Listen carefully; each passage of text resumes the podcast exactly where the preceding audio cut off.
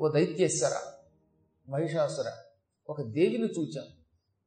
నీవు చెప్పినట్టే ఆవిడ దగ్గరికి వెళ్ళి మీ ఇద్దరికి పెళ్ళి దొరుకుతుందేమో దానికి మేము ఎలా మాట్లాడితే బాగుంటుంది? అని ఆలోచించి సామరస్యంగా మాట్లాడాం ప్రేమగా మాట్లాడాం వినయంగా మాట్లాడాం. నీతి తప్పలేదు ఎక్కడ ఆవిడ సాధ్యమైనంత వరకు బెదిరించలేదు. కానీ అలా లొంగే స్త్రీలో లేదు. ఆవిడ ఎంత అందంగా ఉందో కాచిత్తంగన ఒకనొక స్త్రీ. ఆవిడ దేవి. దేవి అనడం ద్వారా ఉత్తమ స్త్రీని మాత్రమే దేవి అనాలి. ఇప్పుడు చాలామంది దేవి అని పేరు పెట్టుకుంటున్నారు కానీ ఆ దేవిని చూస్తే మనకి ఉత్తమ స్త్రీలా కనపడేవాడు పగలు చూస్తే రాత్రికి అల్లోకి కూడా వచ్చేవాడు కూడా ఆ పేరు పెట్టుకోవచ్చు. తప్పే ఉందండి. పేరుకి మనిషికి సంబంధం ఉండాలని ఉంది. పేరుకి ఏకంగా కోటీశ్వరరాలు అని పేరెట్టుకుంది కోటీశ్వరరాలు అని పెట్టుకున్నవాడు కుచించిపోయిన కోటి కూడా ఉండకపోవచ్చు.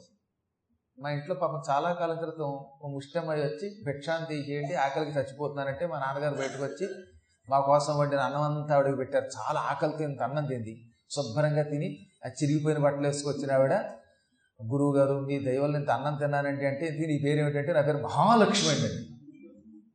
అలా ఉంటాయి. పేరుకి మహాలక్ష్మి చింకి గొట్టలతో అన్నం అడుక్కుంటుంది. ఒక్కొక్కడు ఉంటాడు చావడానికి సిద్ధంగా ఉంటాడు ఇలాగా. ఎముకల పోగు. నీ పేరేమిట్రా? భీమసేన్ అంటాడు వాడు. భీమసేన్ వాడు. ఒక్కొక్కడికి నోట్లో ఒక ఇడ్లీ కూడా తినలేడు వాడు బతుక్కి. ఇడ్లీ నోట్లో పెడితే చాలు బయటకు వాంతి చేసుకుంటాడు. నీ పేరేట్రా? బకాసురు అంటాడు వాడు. అంటే ఏమిటనమాట పేరుకి మనిషికి ఏం సంబంధం ఉండదు. బకాసుడు ఎంత తిండి తినేవాడు ఎక్కగాను రెండు దున్నపోతులు బండాడు అన్నం ఆ మనిషి. ఒక పూటకి వాడు తినే ఆహారం ఇది. అటువంటి వాడికి అంత ఆహారం తినేవాడికి బకాసురం అంటే చెల్లుతుంది కానీ ఇలా బక్కగా ఉన్నవాడికి బక్క అని పేరెడితే వాడు బక్క. బక్క కాదు. అలాగా అదేమిటో ఆవిడ దేవి పరమసుందరీమణి సర్వాంగ భూషణములు ధరించింది. శరీరంలో ప్రతి అవయవంలో ఆభరణాలే. సర్వరత్నాలు తాపడం చేయబడిన కిరీటం ధరించింది. ఆవిడ మానుష స్త్రీ కాదు. రాక్షస స్త్రీ అసలే కాదు. దివ్యమైన రూపంతో ఉంది. ఆ రూపం చూస్తే ఎవడన్నా మనస్సు పారేసుకుంటాడు. ఒక రూపాన్ని చూడగానే మన మనస్సు లగ్నమైందంటే ఆ రూపం మీదకి మన మనస్సు అక్కడికి వెళ్ళిపోయిందంటే అటువంటి రూపమును మనోహర రూపం అంటారు. అంటే మనస్సుని అపహరించిన రూపం. మన మనస్సును అపహరించడం అంటే ఏంటనమాట? ఇక ఆ రూపం చూశాక మన మనస్సులో మనస్సు ఉండదు. మన మనస్సు మన దగ్గర ఉండదు అనమాట అక్కడికే వెళ్ళిపోతుంది. సుందరి నీ వంటి దివ్య స్వరూపం అని పాటలు పాడతాడు అప్పుడు వాడు చేతులు అతుక్కుపోకుండా ఉంటారు. ఇప్పుడు ఆవిడ అటువంటి మనోహర సౌందర్యంతో ఉన్నది. సింహం మీద కూర్చుని ఉన్నది. సింహ ఆరూఢ సింహం మీద కూర్చున్నది. ఆయుధధర అన్ని ఆయుధాలు ధరించింది. అష్టాదశకరా పద్దెనిమిది చేతులు ధరించి ఉన్నది. వరా. వర అనే శబ్దమునకు ఉత్తమ స్త్రీ వరారోహ అన్న వర అన్న ఇటువంటి దేవి అన్న ఇవన్నీ కూడా ఉత్తమ స్త్రీలకు వాడతాం. ఆవిడ మధ్య మధ్యలో హుమ్ అని సింహనాదం చేస్తోంది.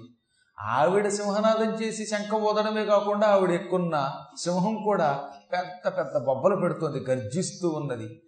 ఆవిడ దగ్గరికి మేము వెళ్ళాం. నీ గురించి వర్ణించాం. నిన్ను పెళ్ళి చేసుకోమన్నాం. కానీ ఆవిడ మదగర్విత మదంతో అహంకరించి ఉన్నది తన పరాక్రమాన్ని నమ్ముకుంది. నన్నెవరు ఏం చేయలేరోయ్ అంటోంది. అలా కాదమ్మా మహిషాసురుడు వీరుడు వరించు అంటే ఆ మహిషాసురుడు నన్ను వరించాలంటే నా దగ్గరకు వచ్చి నాతో యుద్ధం చేసి నన్ను ఓడించాలి నన్ను ఓడిస్తే ఆ బోడిగాడిని పెళ్ళి చేసుకుంటానంటుంది. యుద్ధం అంటుంది ఏమిటో ఆవిడ మాకు అర్థం కాలేదు. కానీ ఎందుకో ఆవిడ చూస్తే కొంత భీతి కూడా కలుగుతోంది. ప్రీతి భీతి రెండూ కలిగించే రూపం ఆవిడది. మహారాజా నువ్వే ఆలోచించు బాగా. ఆవిడ నిజంగా శక్తివంతురాలు కాకపోతే సామాన్యురాలు అయి ఉంటే ఏ అండా లేకపోతే యుద్ధానికి కాలు దూవుతుందా? కయ్యానికి కాలు దూవుతుందా? కయ్యానికి కాలు దూవుతుందంటే ఏదో తెలియని శక్తి ఆవిడ రక్షిస్తోందేమో.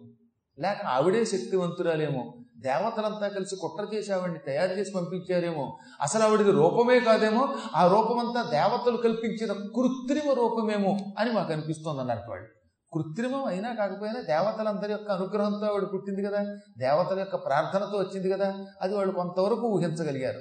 వాళ్ళ పరిధిలో వాళ్ళ బుర్రతో వాళ్ళు ఆలోచించి ఆవిడ సామాన్యంగా మాత్రం రాలేదు అనుకున్నారట.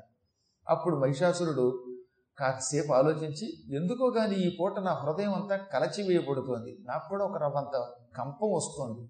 ఎంతో పూర్వం ఎంతో మందితో యుద్ధం చేసినప్పుడు భయపడని నేను ఈ పూట కొంచెం భయపడుతున్నాను. అలాగని పిరిగివాడిని ఏం కాస్తమా అపశకునములేవో తోస్తున్నాయి. వచ్చినవాడు చూస్తే మదగర్వితురాలు అంటున్నారు సౌందర్యవతి అంటున్నారు. ఏం చేద్దాం అనగానే వాడి మంత్రులు ఉన్నారుగా పక్కన. వాళ్ళలో తామురుడు అన్నవాడు లేచాడు. ఏమిటి మహారాజా? ఇంత అమాయకులైపోతున్నారు మీరు. మీరెక్కడా? మీ పరాక్రమం ఎక్కడా? ఒక స్త్రీ ఎక్కడా?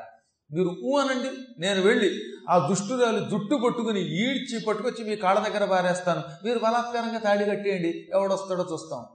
అన్నాడు వాడు. అప్పుడు రెండోవాడు అన్నాడు అంతే మహారాజా. యుద్ధం చేయటానికి మీరు ఎప్పుడూ వెరవరు.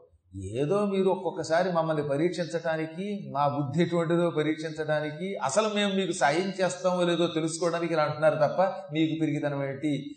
మీ దగ్గర పనిచేసే సైనికులు మంత్రులు సేనాధిపతులు ఒక్కొక్కడు మూడు లోకాలు జయించగలరు. ఎంతమంది కలిస్తే అసలు ఇక జయించడానికి అవతలవాడు ఎవడో దొరకడు మనకి. మమ్మల్ని పంపండి అని అసిలోముడు అన్నవాడు అన్నాడు. బెడాలుడు అన్నవాడు. మంచి బడాయిలు పలికాడు. ఇలా ఒకళ్ళ తర్వాత ఒకళ్ళు మీసాలు వెలియడం మేము వెడతామంటే మేము వెడతామన్నారు ఇన్ని ఉన్నాక వీడికి మళ్ళీ ధైర్యం వచ్చేసింది. ఎంతమంది మహావీరులు నా దగ్గర సేనాధిపతులు ఉన్నారు. వరసగా అశిలోముడు బిడాలుడు తామ్రుడు చిక్షురుడు దుర్ముఖుడు భాష్కలుడు ఇలాంటి వీరులంతా నా సేనాధిపతులు. ఎంతమంది ఉండగా నాకేం భయం? అయినా మరొక్కసారి తామ్రుడు అనేటటువంటి వాడు దూతగా వెళ్ళి ఆవిడని ఒప్పిస్తే మంచిదనిపిస్తోంది.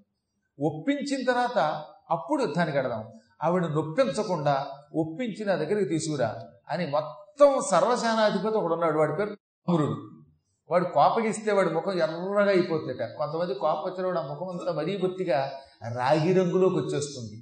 తామ్రవర్ణంలోకి శరీరం వస్తుంది కనుక తామ్రుడు అన్నారు వాడిని. ఆ ముఖంలో అందం ఉండదండి అవి ఆ కోపంతో ఎరుపెక్కిన వాడి ముఖాలు ఉంటాయే భయంకరత్వం కనపడుతుంది అందులో. అటువంటి వాడికి తామ్రహ అని పేరు. వాడిని దూతగా వెళ్ళి రమ్మనగానే వాడు మంచి అట్టహాసంగా ఆయుధాలు అవి తీసుకుని అమ్మవారి దగ్గరికి వెళ్ళాడు. ఆ రూపం చూచాడు. వాడు తెల్లబోయాడు. ఈవిడంత తేలిగ్గా లొంగేది కాదని అర్థమైంది వాడికి కొంచెం. శక్తి చూడగానే ఆ శక్తికి లొంగే లక్షణం మనస్సుకు ఉంటుందిట. వ్యాసుడు కాశీఖండంలో చెప్పాడు. దానినే శ్రీనాథుడు భీమపురాణంలో కూడా భీమేశ్వర పురాణంలో కూడా రాశాడు.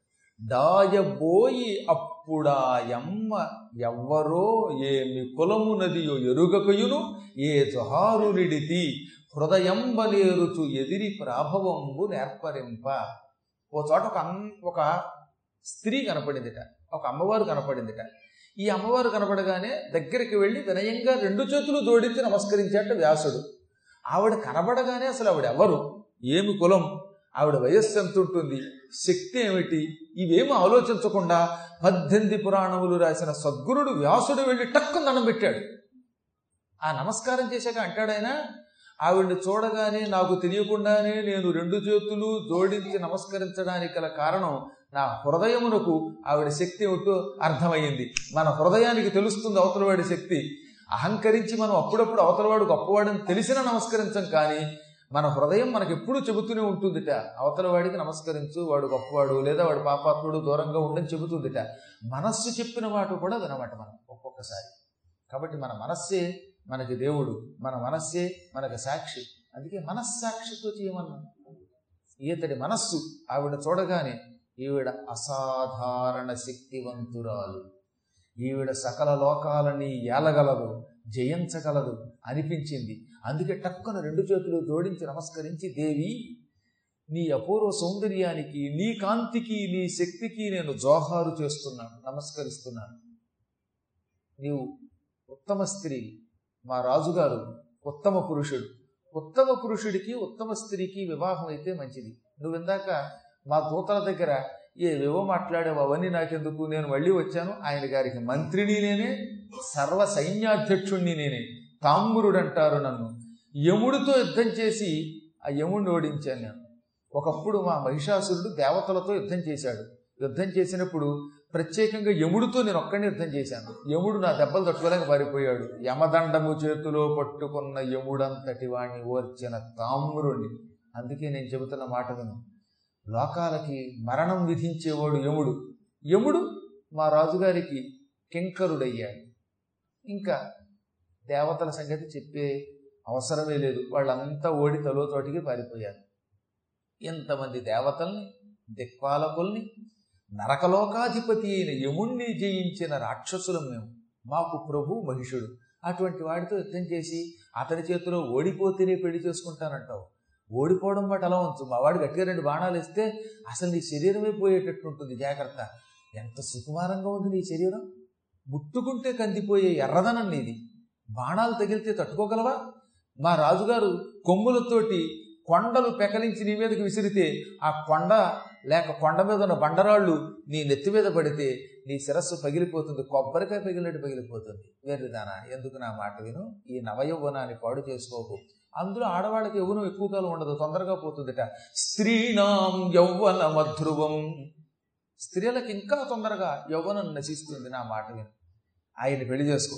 అనగానే ఓరి తామురుడా ఎంత వేదాంతం చెప్పావురా బాబు ఆ ప్రభువుకి తగినవాడు వాడు వాడు దున్నపోతు దున్నపోతు మంత్రి దున్నపోతుకి సేనానివి నువ్వు ఇంకో చిన్న దున్నపోతి.